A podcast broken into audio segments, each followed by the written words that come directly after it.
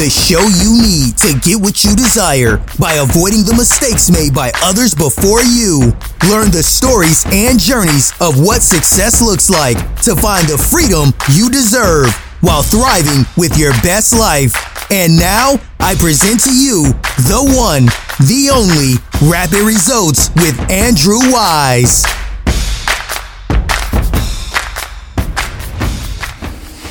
Welcome back to another episode of Rapid Results with Andrew Weiss. I am more than excited, super pumped to be bringing on Jake Gallen to the show. And for those who don't know who this guy Jake is, he's a top five Las Vegas podcast of the Jake Gallen podcast, co-founder of crypto NFT consultation firm Nativ Research He's a content creator, entrepreneur, and on top of that, he also is the Vegas Man of the Year in 2021 and an Entrepreneurs Magazine Top Las Vegas podcast. So, with that said, all right. So, with that said, Jake, welcome to the stage. Andrew, thank you for bringing me on. Excited that we could finally do this. And I don't know if it was my internet connection or yours, but we're here and we're going to have a great conversation. Yes, I'm super excited. so, for those who don't know, Jake is an expert at community building, NFTs, consultations, Web3. He's a stellar entrepreneur. He loves his city of Las Vegas, Nevada. It's all he ever talks about. And if you're ever in the area, hit him up. And with that said, we'll dive in here. And what I like to do is kind of talk about the super superhero's journey of, of how you got to where you are. So one of the first questions that me and the audience had is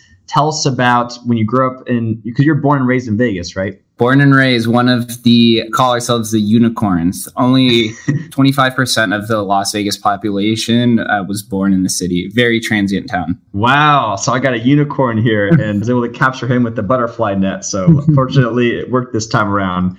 So you grew up in Vegas. Tell us, you know, some of the first things you were proud of as a kid, just growing up in Vegas. Growing up in Vegas, it's a very unique experience. It desensitizes you to sexuality because of the nature of the strip, right? Because it's a Even very, a yeah, it's a very female-dominated city. There's a lot of women entrepreneurs. There's sex workers. You have strippers. You have cocktail servers. And you have a very gorgeous community that exists here. Um, but it's also very entrepreneurial based. The high school that I grew up at was not the best, as you could say. Grew up in a lower middle class area. Graduation rate was under 50% every year that I was there. Because, wow. and the reason why that Nevada generally is ranked 48th 49th or 50th in education is because most students end up dropping out and going and working on the strip and making, you know, anywhere from 60K to 100K a year, serving drinks or being a VIP host or dealing cards there's so much opportunity out here that education isn't generally in the purview. And that taught me at a very young age the power of networking, right? One of the common cliches is that your network is your net worth. And in Vegas, that's completely true. I learned this at UNLV when, uh, when I attended UNLV, graduated with a degree in kinesiology. I noticed that there was a large majority of students there who worked on the strip already. That was myself included. I worked 40 hours a week at Planet Hollywood and then later at Omnia Nightclub as a busser. And at Planet Hollywood, I worked as a lifeguard and then went to receptionist, supervisor, cabana host. The basic premise of an average, I guess you could say, growing adult male in the Las Vegas scene. but my last two years at UNLV, you know, it became a grade one research uh, university. So not much preference. There was not much incentive for education. So you kind the cool thing about Vegas though is it's a very young town. It's barely over 100 years old. The strip wasn't built until the 50s and just recently, I would say probably over the last five or six years has started building outside of the strip, outside of hospitality. Right now, we have some very emerging and blooming markets. The the film industry has moved out here, the adult entertainment industry, uh, tech, which we could go into. Myself and about 500 others are building this blooming NFT community that's existing. There's a very large creator economy out here. YouTubers who are moving out here movie stars, rap artists, musicians, painters. Everyone is moving out here. You could even call, I guess, chefs an artist of some sort as well. So, what I realized growing up at a very young age is that one relationship can really change your life if you just meet the right person and they give you opportunities. There's so many experiences out here of coworkers or, or colleagues who are either serving drinks at a table and they meet a guest who really likes their their spirit, their charisma, their work ethic, and then offers them a job and then they never have to come back again. So the city on my podcast before I moved it completely to crypto, I'd always ask, what does Las Vegas mean to you? I've said that to about 200 people. By far, 80% of the time, everyone says opportunity. And that's generally actually from the transient implants here who have moved to Vegas but aren't born here. And then for the 20% of locals that I've had, they generally say uh, it means home or community. Hmm, interesting. I never thought about that. I mean, I admittedly grew up in the suburbs of Oregon and we had a little bit of a buffer. And it sounds like when you're in Vegas, you grow up real fast. Wise beyond my years, my friend. But it's funny too because most people begin partying out here at a very young age. Uh, first time I started drinking was 16. And then by the time I was 18, I was experimenting, you know, in, in substances and kind of like dabbling around on the strip in the frater- I was in a fraternity and we're throwing parties on the strip in the downtown. So then when you hit 21, you start going to the clubs, even though most people have fake IDs. So by the time most people hit about 23, 24, they're just like partied out already because you've been doing it, been doing it for almost 10 years at that point. But there generally becomes a point, and, the, and this happened to me as well the temptative nature of the strip where any day, any moment, any time you could go to a strip club, you could go gamble and change your life. You know, you could lose everything. You could build literally anything that you want and also lose everything that you have at any given moment or moment's notice that a lot of those who work on the strip or work in the hospitality develop severe substance abuse issues or alcoholism or gambling addictions or they become sex addicts or they don't know how to be alone because uh, everything they do is socializing. We used to pregame literally everything or pregame before we go to everything, before we go to the movies, before we go to bowling, because alcohol is intertwined into pretty much everything that you do out here everything has a pregame, everything revolves around drinking and partying. So you can really lose yourself. And that's part of my journey is actually I was sober for three years because I almost lost everything. Got into some legal troubles and it was due to my abuse of drinking and doing drugs. And there was no violent behavior or anything like that. But I had to step aside for years and really gather myself and figure out what I wanted to do. I was there was one night where That's funny to say. I've said this a few times in public. After my first year of working at Omnia, I was 23 years old. I made over 100K. I was in the top 1% for income for somebody my age. I went to a strip club and dropped almost $8,000 one night, just completely blitzed partying. And, you know, I had a good experience. Definitely had some stuff I cannot share publicly.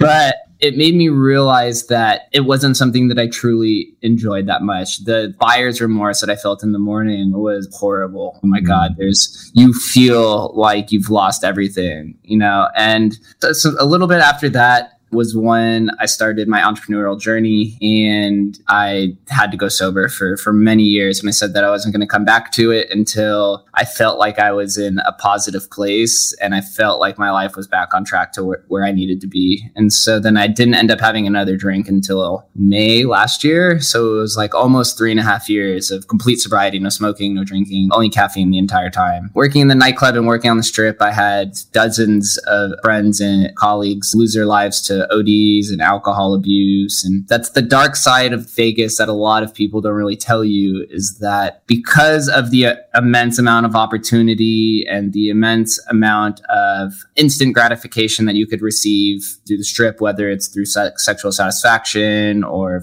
monetary accrual, it's a great opportunity, but you have to have a, a, fine balance, or you need to have friends to help you realize that you could be going down the wrong path without you realizing. I like to call it and I've kind of coined it on my podcast of like this vicious Vegas circle where you just continually you go party, you hate yourself the next day, somebody hits you up and says, "Hey, I have a table at XS." You go there, same thing all over again, and next thing you know, three, four years down the road, you're 30 years old and you haven't gotten anywhere and you're still working at this like dead end job. You bring up a really good point. Like it's so easy to, excuse me, go and like run with the herd and go with the crowd and, and just be sucked into that black hole vortex of drinking, sex, drugs, like all that. As the unicorn of the unicorns, what did help you kind of have that inner guidance system that says, okay, make sure I have a good network. I do want to be an entrepreneur someday. Like what kind of helped that inner voice per se? I would say it was my own child, like unique childhood experience as a, I was an only child and my parents had me late in life. My mom was 38, my father was 34. So there was this very large age gap. So I was kind of alone. I was definitely a very social person, always had friends at my house. I was always spending the night at other people's house. We were doing juvenile things out in the streets and, you know, just things that kids in the 90s like our age would do in the, the early 2000s without cell phones you could get into a get into a lot of trouble but i realized at probably towards the end of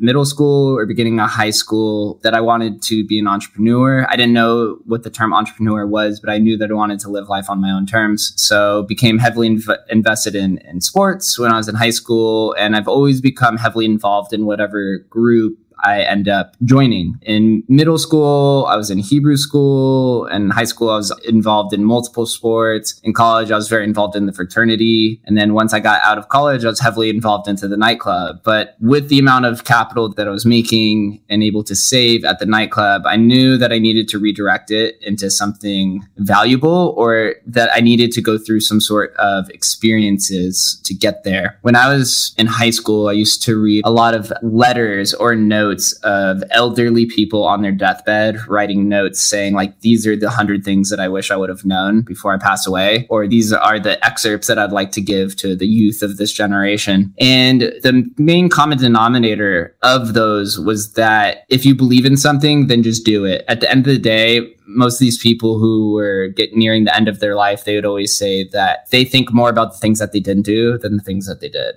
And that mm-hmm. really resonated and stuck with me still to this day. So I was generally always a, a, yes man. I would, any opportunity that was presented, I would go do. I was constantly outgrowing my friend circles, which was really unfortunate because these friends that you grow up with in different stages of your life, high school, college, so on and so forth, you develop these like emotional connections to them. And sometimes it, it's hard to detach from it because of your professional endeavors and like where you want to be in life. But over time, it became easier to add that space between everybody and to build new friend circles. And then over time, there's this metaphor that I like to use all the time. Is I kind of see life as like Wizard of the Oz with this yellow brick road, right? When you first start, you're in your comfort bubble and you don't want to go anywhere, but you know that you have to go to the end to see what's behind all those curtains. And along this journey, you go through all of these crazy adventures, right? You're in the forest and you see the scarecrow and all these different people. And eventually, when you're going down this yellow brick road, you're gradually stepping out of your comfort bubble. So everything seems very scared. And then eventually everything becomes normalized. And then your comfort bubble comes, catches back up to you. And so I was able to identify a lot of these moments where I felt like I was stagnating or I felt too comfortable with what I was doing. And so then I was able to step out of those and then go seek new opportunities of wherever they would be. And in Vegas, opportunity is plenty. You could literally take a dart and just throw it out into the open and you'd probably hit three different opportunities. It's just being able to identify it and then being able to act on it is really some of the big differences. I love that. I love that. I love the analogy you use about Yellow Brick Road. And you talk about behind the curtain, that's so true. I have to remind myself too that uh, no matter how good of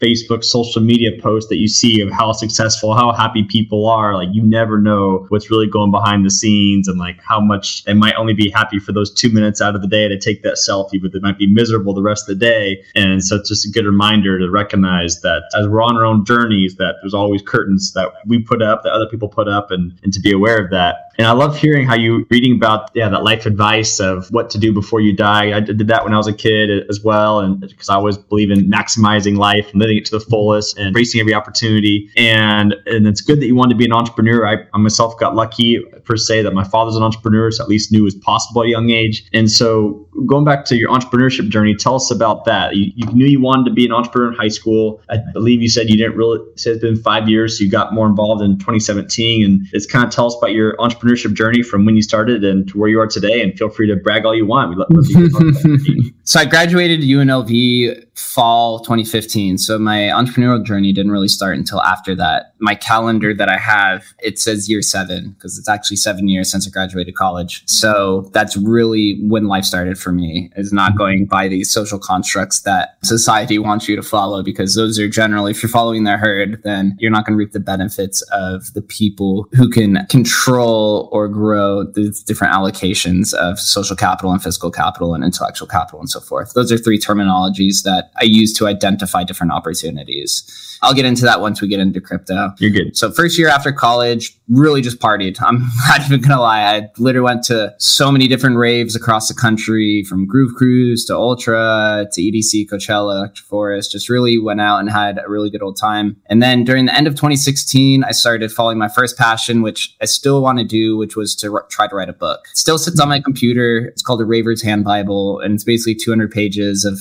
how to identify a rave, where to get the best spot within the crowd, how to approach these certain situations. It was a really cool experience. And then 2017 is when everything really changed. 2017, my father and I opened up an antique and collectible store called Next Gen Pickers. Growing up, I mentioned that I grew up in a lower middle class area. 2008, financial crisis happened. My father was a painter, lost his job, started participating in the, the growing trend of storage wars and American picker style uh, treasure hunting. So I used to his benefits the world of antiques and collectibles. And I had the capital, and I knew that I needed to have some real world experience to succeed at entrepreneurship. And I didn't go in knowing that I was going to fail, but I knew there would be trouble ahead most entrepreneurs generally don't hit the jackpot on their first business attempt. I've read that the average is about five to six businesses or different types of projects that an entrepreneur participates in mm-hmm. before you find success. So opened up the antique store, ran a storefront business, which, as we know, most of those are going to be obsolete within the next 10 years, 15 years. But it taught me how to deal in the, the B2B side, dealing with banks, dealing with payment processors, dealing with other guests or customers, and how to set up a store and all these different things that you can't even think of until you're in that position, you know, managing employees and dealing with your parents and, you know, just being a boss, like a young boss. That same year, also my buddy moved back from Reno to Vegas and he had a really cool idea when he started when he was at UNR and it was called Chameleon. And basically it was a B2C or C2C ticket verification app. So when EDC, when, when I was younger, EDC just moved to Vegas in 2011, a bunch of ticket fraud, scammers, stuff like that. It's not nearly as bad now. And so he, we created this app where, in short, we'd partner with ticket providers or event promoters, and they would give us the analytics, and then we'd put it through our system, and you could download the app. And if somebody's selling you a ticket, you could scan the ticket, and if it was real and the experience was successful, you could rate them five stars. There was a social media component to it, kind of like an Uber for tickets, essentially, mm-hmm. what the idea was. And then also that same year in 2017 is when I got invested into crypto. And this is kind of like one of those world shattering moments in my life. Maybe a few times before that uh, was when I did mushrooms when I was 18. That really broke down a lot of the social constructs that I thought existed, which really didn't. And then this one with crypto, a friend was working on an altcoin project. I won't mention it because this is part of the, story I'm about to tell.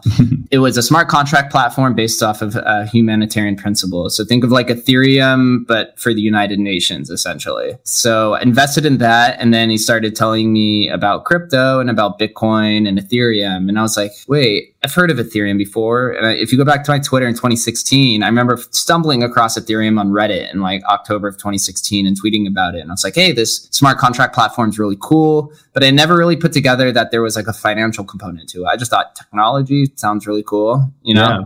And so 2017 really went heavy into crypto investing. I was trading tons of altcoins with if those people are out there trading like Antshares and Golem and Neo and Gas and Coin and all these like weird things that were happening. Mm-hmm. I ended up making a decent amount of money during that time. And then in 2018, I took everything that I made, which was about six and a half Bitcoin at the time, approximately a little over $50,000, put it all into an ICO and lost everything.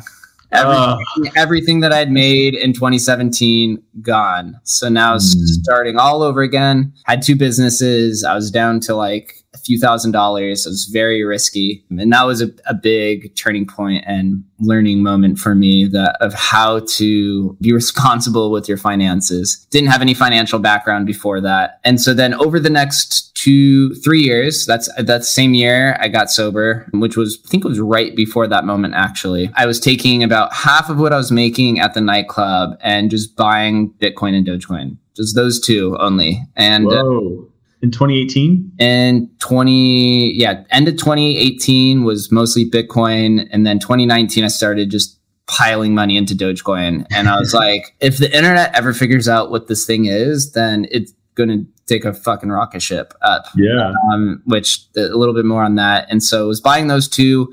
I was spending 40 weeks or $40 a week on groceries, didn't buy any clothes, really just stopped going out, really cut down on my expenses. And uh, said, this is my last opportunity to really get in on this crypto rocket before it happens. So mm-hmm. I was mm-hmm. aggressively buying Bitcoin under $10,000 and Dogecoin around a third of a penny to a quarter of a penny. Wow. And end of 2019, we closed up the antique store, worked on it for about two and a half years, really cool experience, or one and a half years. Ironically or unironically, February 2020 is when we decided to close up uh, Chameleon, which was about like two weeks before the pandemic happened. So that was just yeah. like very good timing because we would have been, mm-hmm. we would have been screwed really hard. And then the pandemic happened, the strip closed, 30% unemployment in Las Vegas. And I'd always been a big fan of podcasts. I was a big fan of Joe Rogan and Tim Ferriss, Lex Fridman, and all of the like one on one type podcasters like we're doing here. And then I had been doing a ton of research actually on podcasts. Went back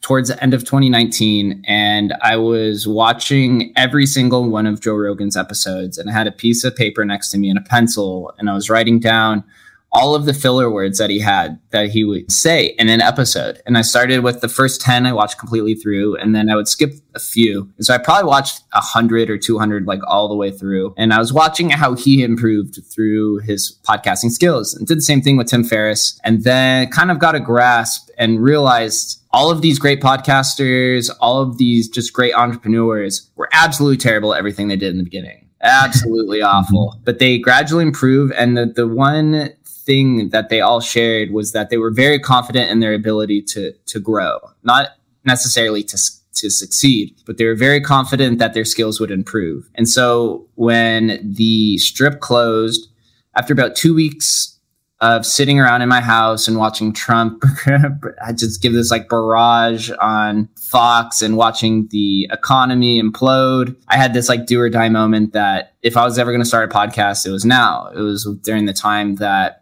everybody was sitting around, everyone was fearful. And I've learned in crypto that you always buy the fear, right? You buy the blood and sell the sell the greed, the basic financial motto. Mm-hmm. I essentially did that with the podcast, and I went and tapped into all of my different networks that I had grown. Right, I could mention that I continually outgrew a lot of my friend circles, so I tapped into all these different entrepreneurial and leader networks my first two guests were nurses. The one of the nurses I had had the first COVID patient in Las Vegas. She worked in the respiratory division. Wow. So those, those two episodes did really well. And then the downloads tanked. I literally the first two episodes had like 200 downloads each in a week, and then the third episode had like five downloads, and I was like, "Oh my god!" yeah, I was like, "Oh geez," but I was like, I know if you just keep growing, this is the time to network, to work on my conversational skills, and just understand if this is something that I actually want to pursue. And it took me about four months. I was doing two episodes per week, sometimes three. All I had to do was just sit at home. There's no job or anything like that. And I was just reaching out to people. I wrote before I started the podcast, I wrote a list of like 200 different people in Las Vegas that I wanted to meet with or network with. And to my surprise, I would just DM some of these large accounts and they would respond and say, yeah, it was weird, right? It's like you have no podcast, these people won't respond. But if you say, "Hey, I'd like to share your story on my podcast," like here's four hours of my time. And do you, do wow. you need you money? Yeah. Like, like, right? Do you want my grandmother's maiden name and address that I grew up on, and my social security number? like that was like another epiphany that I had was that we're social creatures at the end of the day, and as long as this world that we're moving into of this creative economy, if our conversations can be captured and turned into content, then it's mutually beneficial for both parties to participate in a podcast or whatever sort of a content creation that you're engaging in, engaging in. So during this time, continue push on, and it was about around episode 60 or so was the last time I really had to reach out to anybody It was, uh, I've done almost 200 now. Around episode 60, I was getting bombarded by like PR companies and marketing companies and friends with referrals and, and like verified accounts reaching out to me and reporters. It was so crazy, like how fast it happened. And so I'd continue to start taking on as much as I can, having all these conversations. And meanwhile, I'm doing this all completely myself. I'm mm-hmm. doing all the editing. I'm doing all the social media posting, doing the conversation, doing engagement, and having the conversation, setting it up. But it was a really, really cool experience. And then everything again changed last year. So I've been in crypto since then. 2021, the rise of NFTs. mm-hmm. NFTs came onto my radar in January didn't know what, what NFTs were. I'm going to be completely honest. Um, completely missed that boat. And around the same time, my business partner, the co-founder of Nativ Research, had reached out to me on Twitter and he said, his name's Chris Devitt. He said, Hey, I think we should meet up. And I just said, why? And he said, you keep popping up on my Twitter feed. And when I would tweet about, I've been tweeting about crypto and Bitcoin since 2017 but it was mm-hmm. never the like shill fest that you see of like buy my coin number go up it was like very philosophical and ideological views on the technology and where it was headed and he said i've never seen anybody have this much in-depth knowledge about crypto that lives in vegas so we ended up meeting and we ended up getting on a bunch of calls and turns out we shared a lot of the same views of what was happening and the potential integration into Las Vegas and the parallels. So the first NFT I ended up buying was called Mooncats. It was a what's called a, a, rediscovered project. So once NFTs started blowing up, there were a bunch of blockchain enthusiasts who were going through the history of various blockchains and finding abandoned NFT projects mm-hmm. and recovering them and bringing them to everyone's attention. Mooncats at the time was the second oldest NFT project. And through my own experience of owning an antique and collectible store, that completely made sense to me. What's called the first generative art project. So it was the first ever NFT that was created by an algorithm, essentially. Uh, it was the first cat NFT, and there's all kinds of other things that happened. So I took about half of the profits that I made from Dogecoin and just what we call aped in, just aped into it, put a lot of money into it, and it ended up turning out pretty well. And then it really piqued my interest into NFTs, but more so in this subsector or niche of NFTs called historical NFTs. Mm. And it turns out that a lot of people were interested in Mooncats, so much that Sotheby's Auction House, the largest auction house in the world, reached out to me about selling Mooncats at Sotheby's. Wow. And so, of course, I'm going to say yes. So I ended up being the first person to sell Mooncats at Sotheby's. We generated a little over $100,000 in sales from that. And a month before the Sotheby's sale, I also was a part of a $200,000 sale where I sold a Genesis Mooncat, which is a black one, part of the collection, to a very large crypto influencer named Pentoshi, who now has like 500,000 followers for 70 ETH at the time. So it was a little over 200,000. So between those two events and around that same time, I decided that this was my opportunity to finally build an image in crypto. So I realized that a lot of these historical NFTs, there's no information out there at all, like zero, right? It was just mm-hmm. rediscovered. I had a YouTube channel, I had a podcast. At the time, I think my YouTube channel was only around like 400 subs. I mean, it's not much now, it's around 1200 now. But I just started doing straight webinar type videos and tutorials about mooncats. If you go to my YouTube channel, there's probably about 25 videos on there now. Oh. And it turns out a lot of people watched them. There's some videos that have like close to 2,000 views in a very nice. like niche kind of collection. And I started gaining a lot of followers since that Sotheby's event. Uh, my Twitter account went from 2,000 to I think it's a little over 6,000 followers now. The Instagram account went from 2,000 to about 9,000 followers. LinkedIn, Facebook, friend requests. And it just like, to me, it felt like the right moment. That moment to start creating Mooncat specific content again with the same philosophy with the podcast was specialize in a niche, become a leader in that niche, and then you can grow outwards from there. So now I've become one of the community leaders for Mooncats. And now my podcast, the Jake Gallen podcast, I've converted into an NFT and crypto podcast primarily.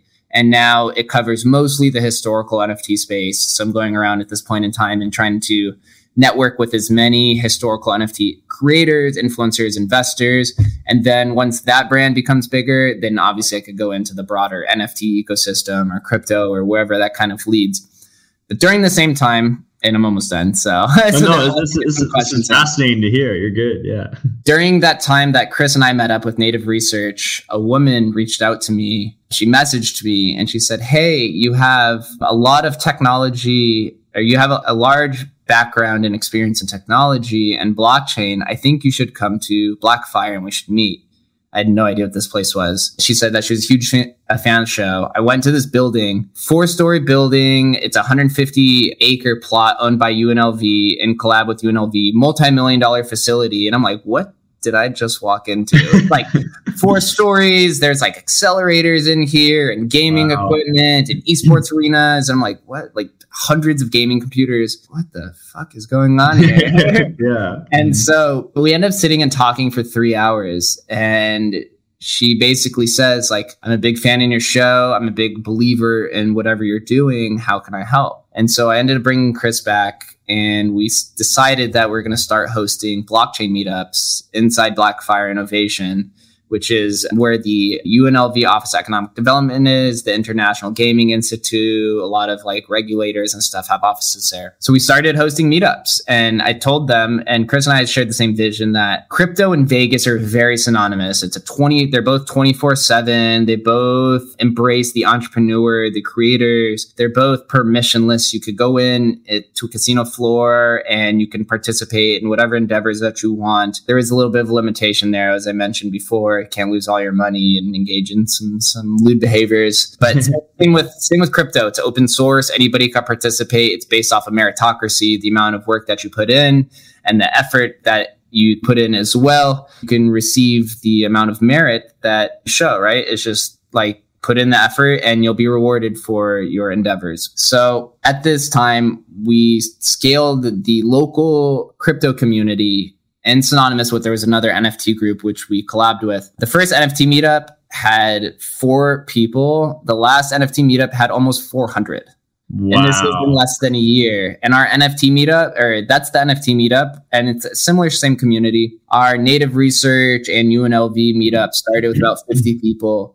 We had close to 100 people this last time. We had Inc. executives, three members of the gaming control board, um, representatives from the UNLV, like president's office, different research labs, entrepreneurs, all kinds of weird people coming in and trying to find a lot of interest. But then we, we turned to a point where we realized that crypto and Vegas is going to have a little more trouble, a little more red tape. Crypto, if you just say crypto, it kind of has a negative stigma to it because of the, the Silk Road and mm-hmm. Bitcoin's anonymous and blah, blah, blah. But what we realize is that NFTs and Vegas are actually much more synonymous than using a cryptocurrency integration, simple of like take Bitcoin, play craps kind of idea, right? So with NFTs, they could be event tickets, they could be membership rewards, they can have all types of utility, experience based, art collectibles, blah, blah, blah.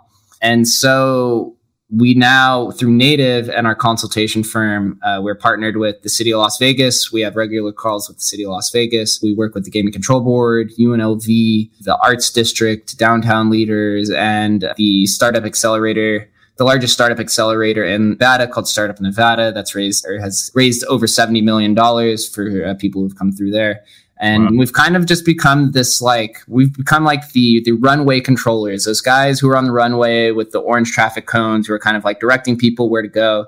That's kind of what we've been with the city of Las Vegas is helping people find right direction and build this like large community and really turn Vegas into an international NFT hub. And that's kind of like where we are today. Just had a conversation with somebody who's about to open up an NFT gallery down here in Las Vegas in the arts district yeah. where I live and we're just continually growing and i'm building a brand and now i'm going to start moving into something that's interests me for a long time content creation which is called crypto lifestyle. So think of like your general youtubers who walk around and they give those like vlogs or they go review businesses and stuff like that. I want to try to turn my channel into that direction but i'm currently still in the process right now.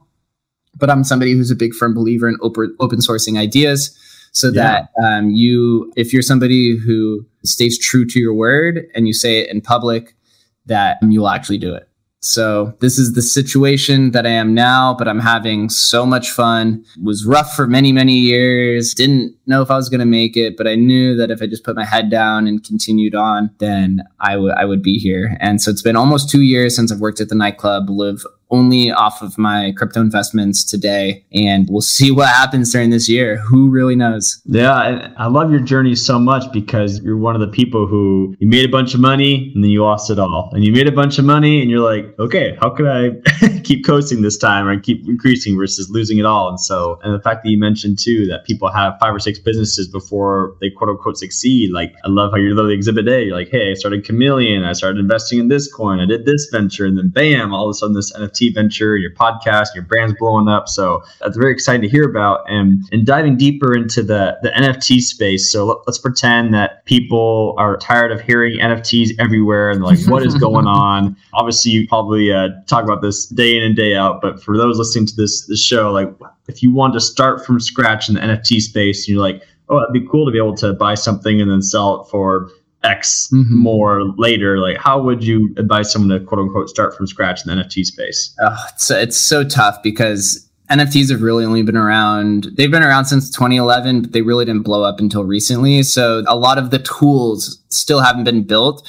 And the acceleration of adoption is vastly outpacing the tools that have been built. So there is no real way to start. I would say the best way to start is to understanding what exactly it is. A lot of people think it's just an image that's a token on a blockchain, but it's really not that. What NFTs are, and I could I could throw a few definitions at it and we'll see which one sticks. Mm-hmm. It's digital ownership. Digital ownership has never existed in humanity. Some may say, yeah, but I own my avatars inside Fortnite, but Fortnite can repossess those at any time, right? And mm-hmm. the stories, the creator of Ethereum, Vitalik, actually started Ethereum because he said that he had been leveling up some warlock in WoW for years and World of Warcraft repossessed it from him and took it from him. And he was so pissed that he ended up creating Ethereum.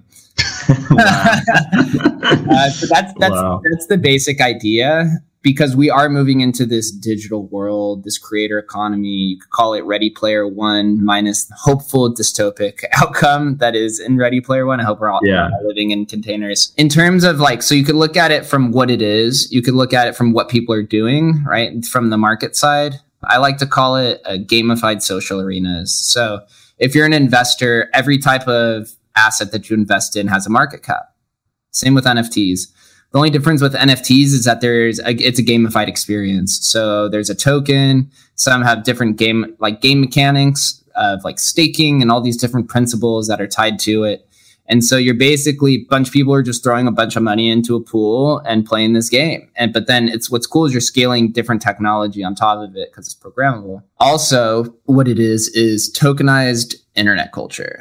So for those who live primarily on the internet for 10 plus years, mostly Generation Z and some of the younger millennials like ourselves, it's a completely different society than what, what is presented in the real world. There's a, a pseudonymous economy. A lot of people, you can build your own identity on the internet, right? Like the mm-hmm. early adoptions of that was if you had an AOL screen name, right? You could put whatever screen name you want. People ask ASL, age, sex, location, and you could put whatever numbers you want. You could literally be whoever you want. Yeah. So now with NFTs and, and a pseudonymous economy, you can literally build that avatar out if you want to be a warlock or if you want to be Jake 2.0, right? Or you want to be Andrew the the Yeti and you can buy a Yeti avatar and you can brand yourself as a Yeti and then you can take that avatar and that persona and and turn it 3D and turn it and then walk with that identity through different metaverses, different games, right? So imagine if you had this new internet identity that you own, you own every single piece to it, you own the IP over the name, you own the intellectual capital, the social capital, the followers, and then you could take it into any world, right? You could go take it into GTA, you could go take it into uh, Call of Duty and all these new mm. games that are that are evolving. Because right now, the faulty issue with centralized gaming is that if I buy a gun in Call of Duty, I can't take it to any other first-person shooter games. But with mm. but with NFTs, you can't because you own that gun and it's the technology isn't completely there, but the weapons are interoperable to play within all the other games. So this is why you see a lot of game NFTs work very well with games, and a lot of gamers understand that. There is a lot of hate though on NFTs too. I don't know if it's because people don't actually understand what's going or there is a little bit of the tech bro culture where large numbers and large sales, like I mentioned earlier, intimidate people. Or salty is not the right word, but they're angry that they didn't get to participate in that early innovation and and reap the benefits of making those large amounts of money. And then it kind of gets thrown in their face sometimes as well. Well, you have this kind of like clash that's existing, but people will understand and the cool thing with NFTs, uh, example I use a lot is let's take an, an NFT car or an NFT Lambo and a real Lambo, right? Both can equally be worth $250,000. What are the things that you could do with both of these? Mm-hmm. Both of these I could sell, I could buy, I could loan it, I can drive them around, right? I could drive one in the real world, I could drive one in the metaverse with the I could burn them or blow them up, right? I could take the token version and send it to a burn address so it's gone forever. I could take the Lambo and blow it up whatever I want or do yeah. whatever I want. But what are some of the things in the digital world that you can't do in the real world? It's I could turn that Lambo into a picture. I could turn that Lambo into uh, a larger car collection. I could program on top of it. I could change it to fly in certain circumstances. Like there's so many different things on the internet that have never been explored because people haven't been able to use the power of digital ownership so I'll explain it in one other definition and then, and then I'll let you talk. Basically, all you're doing is the blockchain is just like a decentralized ledger, right? It's an open source database that anyone can view at any time. You can audit it. You could see all the history that's ever happened and you could store uh, data inside of it as well, right?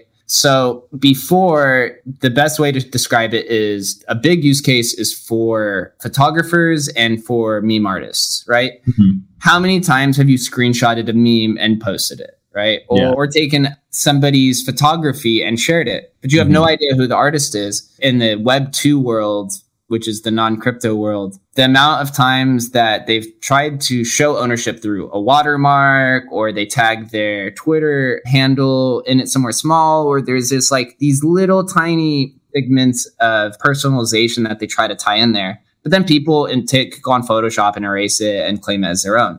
Yeah. But if you took the picture or you created the meme and you mint it to the blockchain, you could prove that you were the first person that did because there's a timestamp there and it comes from your wallet. So those are easy use cases. That's why the primitive technologies right now of art and collectibles has worked so well because you could prove that you're an owner of these tokens. And then in those tokens, you can add different utility. Like if you own a Bored Ape, you can go to this in person event by proving that you own it because you have the token itself or the password behind it. Mm-hmm. Yeah, I, I, saw that actually. There's like a New York City restaurant where you have to have a certain token just to be able to eat there, and like each token's like costs a minimum like thirty thousand dollars, like or something, something like that, which is wild. And so you mentioned that yeah, right now the demand way over exceeds the supply for the NFT space at the moment. And I recently had my first NFT experience. I got involved in Bro Bro Tomatoes or Bro Tomatoes. I don't know if you saw that launch.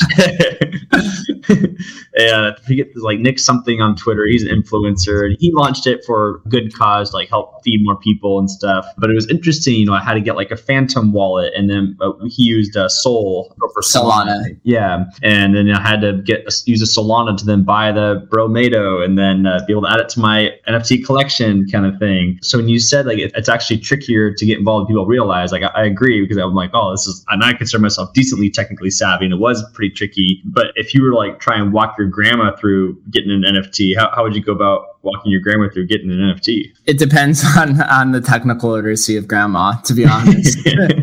the UI and the UX for crypto is very bad right now. They're working though on different solutions to make it as user friendly as possible. But you could take that that issue and you can apply it to the internet of the 90s. Mm-hmm. It's a similar idea and this is critics of crypto like to bash that, you know, it's very energy intensive or the amount of money that's being cycled through it could go to better causes and all of these different applications of uh, futility that people like to throw at it. It's something that could be fixed. It's something that's actively being worked on and you just have to give it time. It's nothing's perfect to start. Although with the exponential curve of technological adoption increases every day by a few units upwards, right? It becomes like that hockey stick growth Mm-hmm. Crypto will scale much faster than the internet did. And then whatever is after crypto or integrated with crypto will scale much faster than crypto did. That's why I think NFTs are scaling so much faster. So mm-hmm. then the next thing of the metaverse, which is the big buzzword, right? Facebook turn is turning their company into a metaverse company. The metaverse will probably scale faster than NFTs are, and then social tokens and so on and so forth until the next technology outside of crypto or cryptographic function proof is adopted. So I just tell people like, grandma, you're going to have to hold on for a little bit unless you really want to put your time in, commit. You go to Coinbase if you're in America, and that's the most user friendly. I always say go check out things on OpenSea just to see what kind of interest you have.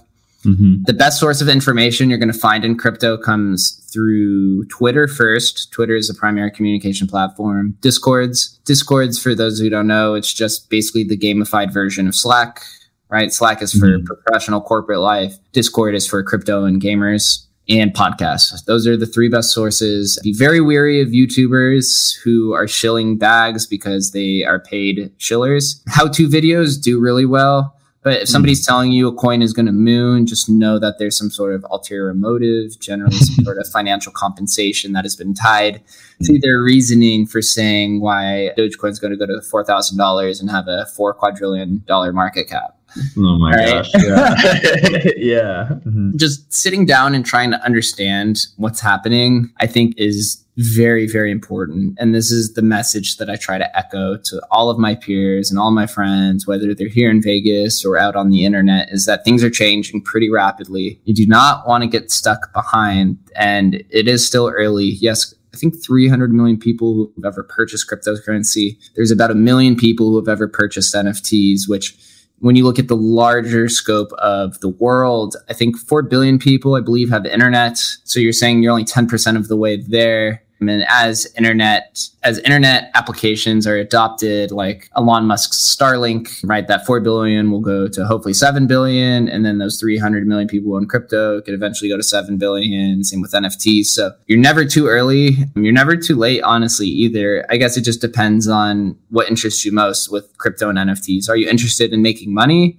Because if you're interested in making money, you're surely going to get wrecked. Um, mm-hmm. All with crypto, all you have to do is just be in the market and be patient. I can't tell you how many times I've missed out on literally millions of dollars by selling too early when I should have just sat on my hands. So just buy and hold. Like it's literally the easiest. If you think you can outtrade the market, you're probably not going to be able to. The market is this internet beast of greed and despair and depression and intellectuals and curious people. That's why these charts are so volatile is everyone's still trying to figure out what exactly it even means but just know that the technology actually has a lot of use cases and they are beginning to emerge. And this is why I like to participate in the NFT space. I think that it's much more open for the creator. I think it's because these NFTs, you could tie a personality to the person who's buying it. Similar to if you're familiar with Gary Vee when he was selling sports cards, there's a higher value for the card that Gary Vee is selling than if I tried to sell that same card to you because you could say, oh, Gary Vee used to own that card. It's similar with NFTs where you say,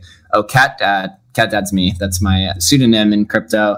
Mm-hmm. It's telling me this moon cat, so therefore it has applied value because he's contributed this much effort to the crypto space. So that's the financial component. But a lot of our clients and people that I actively engage with who are just interested in crypto are actually bringing up a lot of interesting utility and use case perspective from it. The gentleman I just spoke to earlier is opening up an NFT gallery in Las Vegas and he wants to do NFTs for that, but in terms of like a membership, right? So you have the NFT is a ticket, but then the NFT is also redeemable for discounts that could be airdropped to you and coupons and one of one experiences and future airdrops or whitelist for projects that may come out there, or you own the NFT to his gallery and then you have a one time redeemable ticket to display all of your NFTs in his gallery and host your own event. So it's the NFT really exudes curious individuals who like to embark on wild experiences and journeys. Like it's the easiest way and most complex way to put it. Yeah, and and I know OpenSea uh, they're like the top NFT platform at the moment, right? They are the largest. It's similar to everybody shopping at one Walmart in the entire world. That's what OpenSea is right now. There's a few different marketplaces, but right now it commands like 95% of the volume. Wow. So obviously if you're in technology you know that the way to succeed is that if there's a goliath in the space the best thing to do is just unbundle one section of what they do best and then become a specialized version of that. Mm-hmm. so we're starting to see this now with OpenSea as the major nft marketplace. There's now LooksRare which is a decentralized marketplace who's trying to do the same thing. And now we're starting to see like gaming specific NFT marketplaces. I've seen like an influencer specific NFT marketplace. So the competitors are now trying to unbundle what OpenSea has done. So I don't think they'll definitely always be in the center stage, but just like today with most crypto exchanges who trade fund what's called fungible tokens, Bitcoin, Ethereum, Solana, all these other ones. Binance was a Goliath for a while. Before that, BitMEX was a Goliath uh, Coinbase was a Goliath. Now FTX is here, but a lot of the volume is spread across multiple exchanges. And so I think that's eventually what will happen with OpenSea over some time. It's just, as I said, that the amount of demand is vastly outpacing the tools that have been set in stone yet. So we'll get there eventually. But there's a lot of issues that OpenSea has. and we could probably talk another two hours on. Yo, I bet. And just double checking too, FTX is different than Forex, right? Yeah. So FTX is the now it's the most valuable crypto exchange in the world. It was just Sam Bankman Fried, SBF, is 29 years old. He's the richest billionaire under 30 years old. So he's 29. He's worth, I think, $30 billion.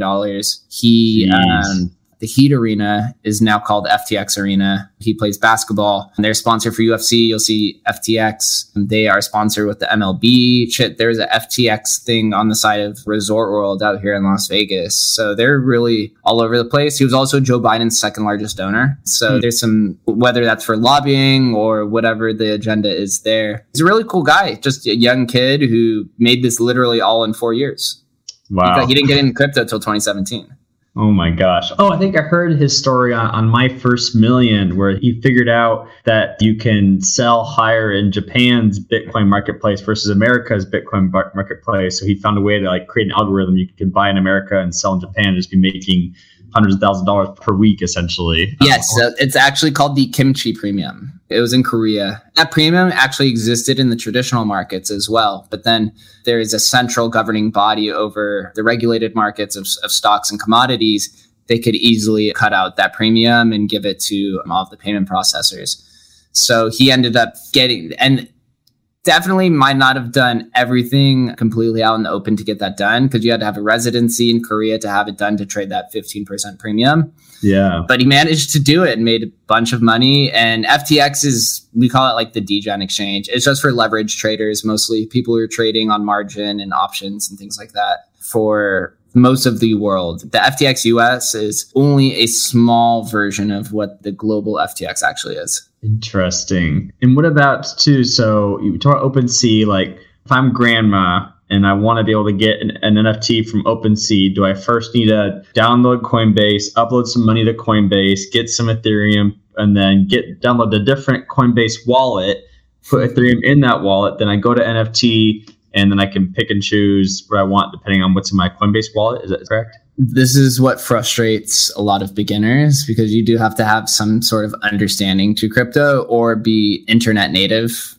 Mm-hmm. So right now with OpenSea, you can't buy with dollars because dollars are regulated by the U.S. government, and since it's an unregulated market, they don't allow it. Only Nifty Gateway on Gemini is allowed for dollars, at least time of this recording. You have to acquire Ethereum. The best way to acquire Ethereum, which is an asset, is to buy it on Coinbase, and then you you take Coinbase, you take the Ethereum that you bought on Coinbase, and you send it to what's called a Web3 wallet which is MetaMask. So you send it to mm. your Ethereum wallet inside of MetaMask. MetaMask and what Web3 is, Web3 is like the equivalent of signing into a web page and signing in with Google or signing in with Facebook. Instead, in Web3, you're signing in with your financial crypto wallet. Mm. So instead of having it saying Andrew Weiss is signing into Facebook, it's saying Andrew Weiss's wallet, essentially, but a bunch of numbers and letters that represent yeah. you. Mm-hmm. And that's the power of being a self sovereign individual is that you don't have to have your image tied to it. You just have the wallet where you can choose to be public or you could choose to be pseudonymous or completely anonymous. You can, it's up to you how you want to present yourself and your financial holdings to the world. You don't have to disclose your identity.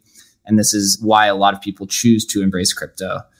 But what's coming, hopefully this month, hopefully, is Coinbase is opening up Coinbase NFT Marketplace, and they are simplifying the entire experience where you can just purchase NFTs with dollars and call it a day. Wow, wow! They part. They just announced recently that they partnered with Mastercard, so Mastercard will be doing the payment processing for the dollars, and Coinbase is going to be rolling this out. They're supposed to roll it out in December and now it's February. So I'm hoping it's coming pretty close. But they Coinbase NFT Marketplace has over 3 million people already pre-registered and there's only a million people who've ever bought an NFT on OpenSea. So you're saying the market is essentially going to like explode 10x yeah. probably the amount of participants, which means all the prices go up, which means more demand. And it's like the thing that everyone hates where NFTs just keep going up in value is going to keep happening.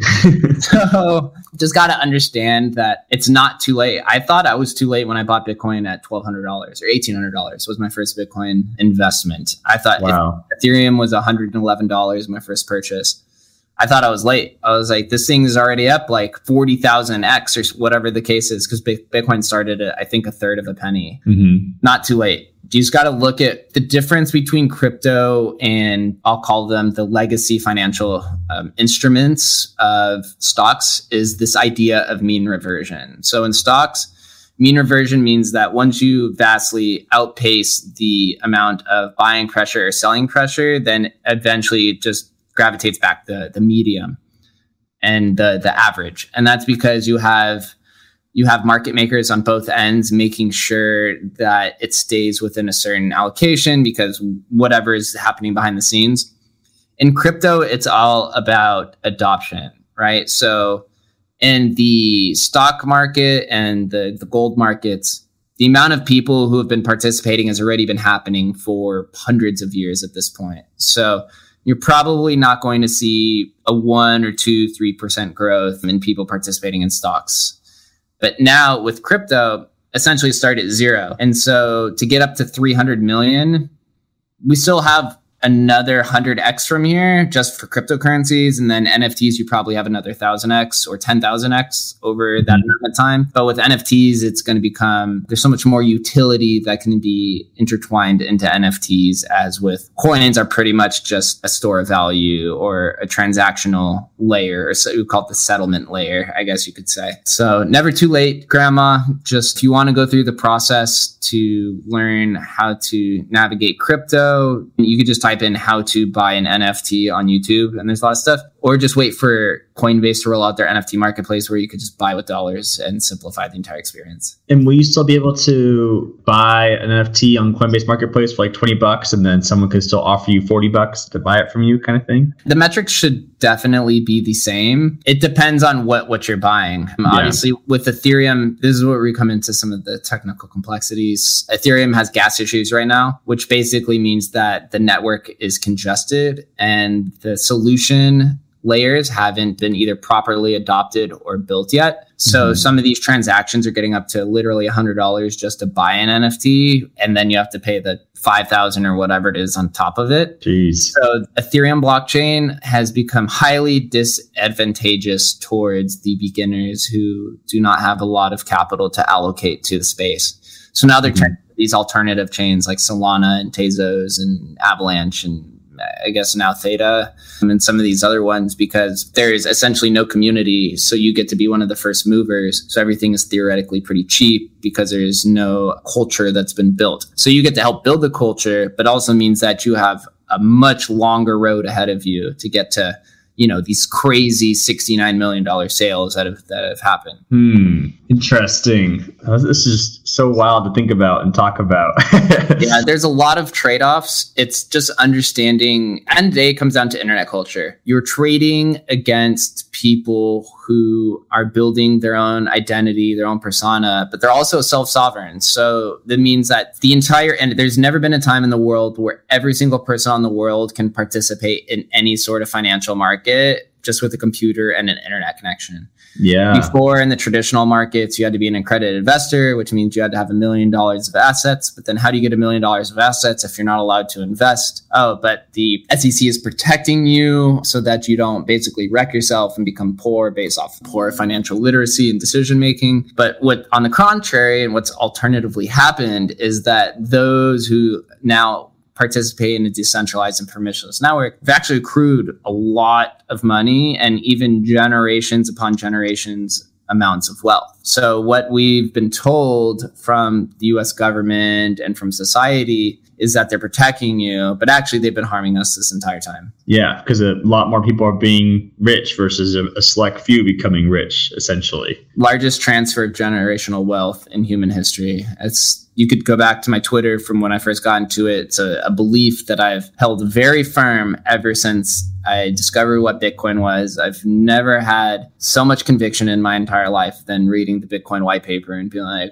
holy shit, this is the future. And I still have a large amount of faith in Bitcoin. There's a lot of conversation and argumentative discourse surrounding Ethereum versus Bitcoin and semantics and culture and maximalism and toxicity and all these different things that you can find. But the cool thing about crypto is that it bleeds into every single industry that exists in society tech, finance, media, art, collectibles, psychology. You could literally go on and on and on and name every single industry, healthcare, like education. It continually finds its way into everything and has utility. So it's there for anybody that is either interested or wants to build their life, especially in this creative and digital economy where there was a report that came out today that over 50% of Las Vegas jobs are probably going to be automated away in the next five years. And so you wow. with a lot of other jobs as well. People are having remote conversations like this. All the interviews are now remote. People are working remote from home. People are ordering delivery. They're taking their physical prescription and mental health prescription online. It's not going to change. And the only thing that's going to happen is that once we get past this like web 2 medium and technology scales, we'll be having this conversation in VR or AR of some sort. And so it'll be digital, but it'll feel more real than, than what this is. And obviously, some of the bandwidth and stuff that has to be worked out as well. Yeah. And going back to uh, when you talk about sitting on your hands, like now that you've learned from those experiences, like how do you know how long to hold on to an NFT or how long to stay invested in a crypto? And I know you're not a financial advisor, so this is not quote unquote financial advice, but like based on what you've learned, like do you have any like general rules of thumb that, that's worked for you in that space? Now that I live off of my investments, I'm a bit more conservative than I was. When it comes to NFTs, I try not to buy five or 10 of anything at the most, unless I have like a very, very high conviction bet. My thesis is in crypto has always been to pretty much go all in on something that you believe in. And that's how you really acquire generational wealth. There's only four things that I've really gone all in on, and all of them have worked really well in 2017 was Bitcoin, in 2019 was Doge, 2020 was Ethereum, and 2021 was Mooncats. So 2022 hasn't came yet, but those are the only four that have really gone like 80% of my portfolio. But that's because I've done a lot of due diligence and research to understand like where it's going to be. And then you have to actively manage it when you put that much of allocation in it. I would say that FOMO is one of the big drivers of these exponential price increases where you just see that green candle and it's up 400%. It's people fearing that they're going to miss out on this life changing opportunity. But being in crypto now five years, I've learned that these life changing opportunities happen literally every day. so literally every day. Yes, some of the opportunities have a smaller window, but a lot of these opportunities, if you just hold it and slightly size out when you feel comfortable, then probably make more money But one thing that I would say, which where I left millions of dollars on the table, but completely changed my life, was with my Dogecoin trade, right? So I was buying Dogecoin literally at the bottom, a quarter a penny to a third of a penny, 15 sats to 20 sats if you denominate it in Bitcoin. I sold everything at five cents. So I pretty much missed out on the entire move upwards, but I still did have a fresh like 20, 30x. Yeah. and I was sitting there, I was sitting there at the computer and I kept playing the thought, in my head. I hadn't been back to Omnia, calling people back pretty soon. And I realized that I could literally change my life and live off of this money for probably four or five years if I just sell everything now and this like this sense came over me. It was the same sense of going in all in on on Mooncats. It was the same thing of starting the podcast. It was that you need to do this right now because having a safety net, you will treat your life differently if you know that if you make a bad decision,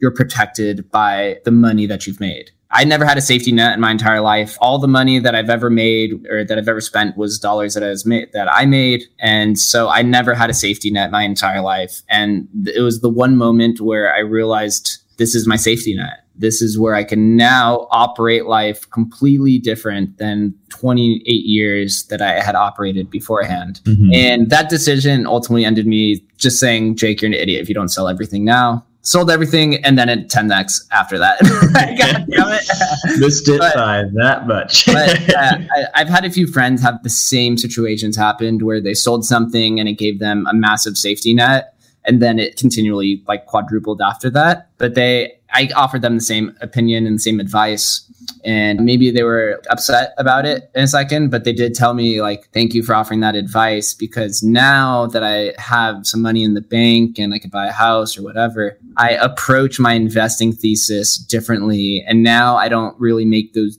super degen trades. I make investments based off of things that I prefer and things that I like and things that I'm interested rather than just the number going up and the, the FOMO induced buy pressure. Yeah, I'm, I'm also active on Twitter and I like reading this guy's investment advice that when you start off not having money, you got to do high risk, high reward behavior but then once you get money, you got to do lower risk, uh, lower reward behavior kind of thing. Also, you like to use the analogy of the lobsters too. Like as a lobster, like everyone's like fighting each other, but then once you get to that next tier, it's just like, oh, I can breathe now. yeah, having that comfort, man. It's sometimes I feel bad for a lot of my friends because you know I encouraged them to participate in crypto and all of these different financial things for five years. Maybe one or two actually did, and you know I get to celebrate those wins with them, but I don't get to celebrate these wins with with those people that I've shared a lot of emotional connection with my entire life. Mm-hmm. And so you feel this like sense of guilt that overcomes you, but you know that you got here based off of your own contrarian thinking, your own decision making, and the confidence that you have in yourself. And these, you can still share that wealth with the friends that you have an emotional connection with, your future girlfriend, your parents, whatever it is. And it feels very rewarding to come in and, you know, be the guy who made it or whatever it is. But just know that as long as you did your best to share that information with your loved ones, and even if they didn't follow it, it's not because they don't trust you. It's because there's something inside of them that that is lacking whether it's confidence, the self deprecating thoughts, or self esteem, or anything like that. And so I did feel guilty for a little while. And ultimately, I was able to overcome that. But just know that if you're making the right decisions at the end of the day, others will eventually follow you. And now a lot of my friends are now following my decision making, saying, you know, I should have bought Bitcoin back then or Dogecoin or whatever it is. But say, just be glad that you're here now and that you you've overcome whatever that demon is that you're fighting internally to, to finally open your eyes to an alternative way of living that isn't induced by wage slavery of working that nine to five or in Vegas, the 9 p.m. to 5 a.m. job. Yeah, and it sounds like too. You're, you know, obviously you being someone who does want to keep help their friends and family and sharing the wealth and sharing the wins. It sounds like you are still to this day saying get some NFTs, get invested in crypto. You're still early. You're not too late. Is that correct? Yeah, it's absolutely correct. I mean, there's definitely going to be some volatility each way, up and down. But I advise that if you're going to buy crypto, then you're going to need to hold it for at least four years. Like go into it with the long term investment thesis. That's what I did, right? I traded all of my, my shit coins in 2017. I invested it all in 2018, lost it. And then once I started buying again from 2018 all the way up until that Dogecoin trade of 20 in January or February of 2021, I did not sell a single thing the entire time. So for three years, I was only buying, only buying. Wow. This is how you acquire wealth is to continually buy and sit on your hands until you feel that there's enough money sitting there that can change your life. I, there's so many times I wish I would have just sat on my hands. I'm probably I'm going to say this again next time that we have a recording and saying, damn it, Andrew, you know, I should have taken the advice that I, that I, that I said on my podcast and I shouldn't have told these things so early. But you live and you learn. Just know that when it comes to investing, you're never going to time the top and you're never going to time the bottom. So just put in as much money as you're willing to lose, which sounds you know, cliche because everyone probably says that, mm-hmm. but it's so true. And I learned that as I get older. And now that I build in the real world and try to be the intermediary, intermediary of those crypto degens who live on the computer 20 hours a day and sleep four hours to those, to those friends who are working 16 hours a, j- a day on the strip and don't participate on the internet that much at all and become only consumers of social media and not producers of social media. I try to help both sides of that it's very tough, but just go in with the mindset that you're doing it for yourself and that you'll grow. And that's why we have conversations like this. Even if nobody is listening or no one ever does, we got to have a great conversation that is content for both of us that we get to share and just know that it exists always on the internet and we get to watch ourselves grow. That's a very important metric that not a lot of people pay attention to. Yeah, I love all that. And I love your self awareness and your empathy is off the charts of like being able to recognize here's what it's like to be rich, here's what it's like not to be rich, here's what it's like to be the guy who's next to someone who's rich. Here's the here's what it's like to be the rich guy who's next to someone who's not rich, kind of thing. I like how you're able to like to share your experiences and talk about here's how I almost died from being involved in this culture, and here's how I was able to figure out to find the consistency to be where I am today. And so I love hearing like your genuine care mm-hmm. and, and like your heart wanting to see other people around you win and be successful, and like hearing like your gratitude and your own journey as well. But we're still in our infancy stage as brand creators and also as wealth builders, and you're going to be a part of that. And I know that uh, we're coming up on time here, and so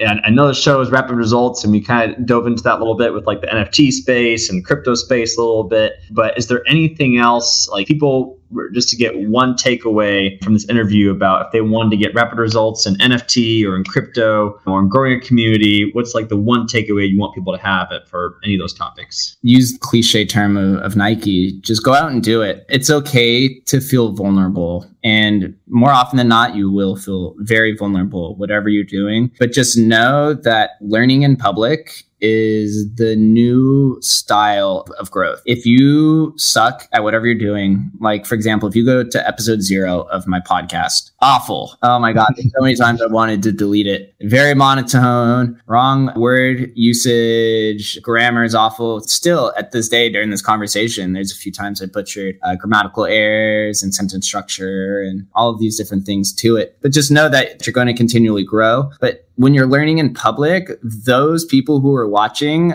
are growing with you and they're learning mm. with you as well. And those people who grow with you, they get to feel a sort of like acceptance and ownership over you, saying, you know, I was one of Jake's first podcast guests, or I one of his first fans, or I started watching him at episode 20, or I was a guest on his show during episode 30, or, you know, I remember, I remember Jake saying this terrible moment on a podcast that he was a guest on and all of the backlash that he faced. And I was there with him, supporting him. And so the people who grow with you, they take ownership over that and they want to see you win as well well. And that's often overlooked component to this modern age of branding and, and marketing is that with Instagram and some of these other social media platforms, as you mentioned before, they're not posting the 20 hours a day where they're sulking in their own sadness or despair because they didn't get 400 likes and they only got 200 likes on this picture the simple things that bring people down. But your community's there and really tap into it. And it takes time. One of my podcast guests, who's a branding expert, brought this point to me. He said the difference between sales marketing and brand marketing is that sales, we're selling you a product and you know that immediately. Whereas brand branding and marketing, if you're branding yourself, it's not very obvious that you are trying to exude your brand. You're just being authentic and you're being yourself. And that takes years and years for you to be comfortable in your own skin and this image and this ideal that you want to portray to not only yourself and your family, but your community. That takes time. And there's no product, there's no dollars involved. That's just you putting out content and engaging with those people who want to learn from you. So at the end of the day, it comes with be okay with feeling vulnerable because you will many, many times and it never goes away. But the, the faster that you can accept that there are many weaknesses in your game, and as long as you offer more solutions than you do problems, you'll be at the top in no time. Love that. Love that. Yes, got me pumped up. well, Jake, this has been beyond awesome. I'm like, and I love how you said too, we can just go into so many topics and talk for several more hours. So I'll probably definitely have to have you back on in the future and keep diving more into that. But in the meantime, if uh, anyone else is listening in, they want to get a hold of you, what's the best way to contact you? Easiest way, you could just look me up on Google, Jake Gallen, J A K E G A L L E N. I'm most active on Twitter and YouTube and my podcast. So the Jake Gallen podcast, you could type that into any platform, Apple Podcast, Spotify, whatever. The video component of the podcast is on YouTube. And I also have some other content on there as well that you'll be seeing growing. So if you want to learn more about crypto, hit me up on Twitter. If you want to follow me on my personal and podcast and entrepreneurial journey, that's more allocated towards Instagram. But hit me up. Uh, I will always respond. Sometimes the DMs and stuff get a little overloaded, but I will respond. I will not leave you on unread. I promise. Okay. All right. Uh, well, awesome. Well, Jake, thank you again for coming by. And uh, yeah, if you're listening, definitely reach out to him. Amazing person and uh, happy to help out. And uh, thank you all for tuning in today. We'll see you next week. Cheers. See you guys. That concludes another episode of Rapid Results. Remember to leave a review about something you learned so others can share the knowledge. Keep being unstoppable in your pursuit of the lifestyle freedom you desire. And we'll see you next week.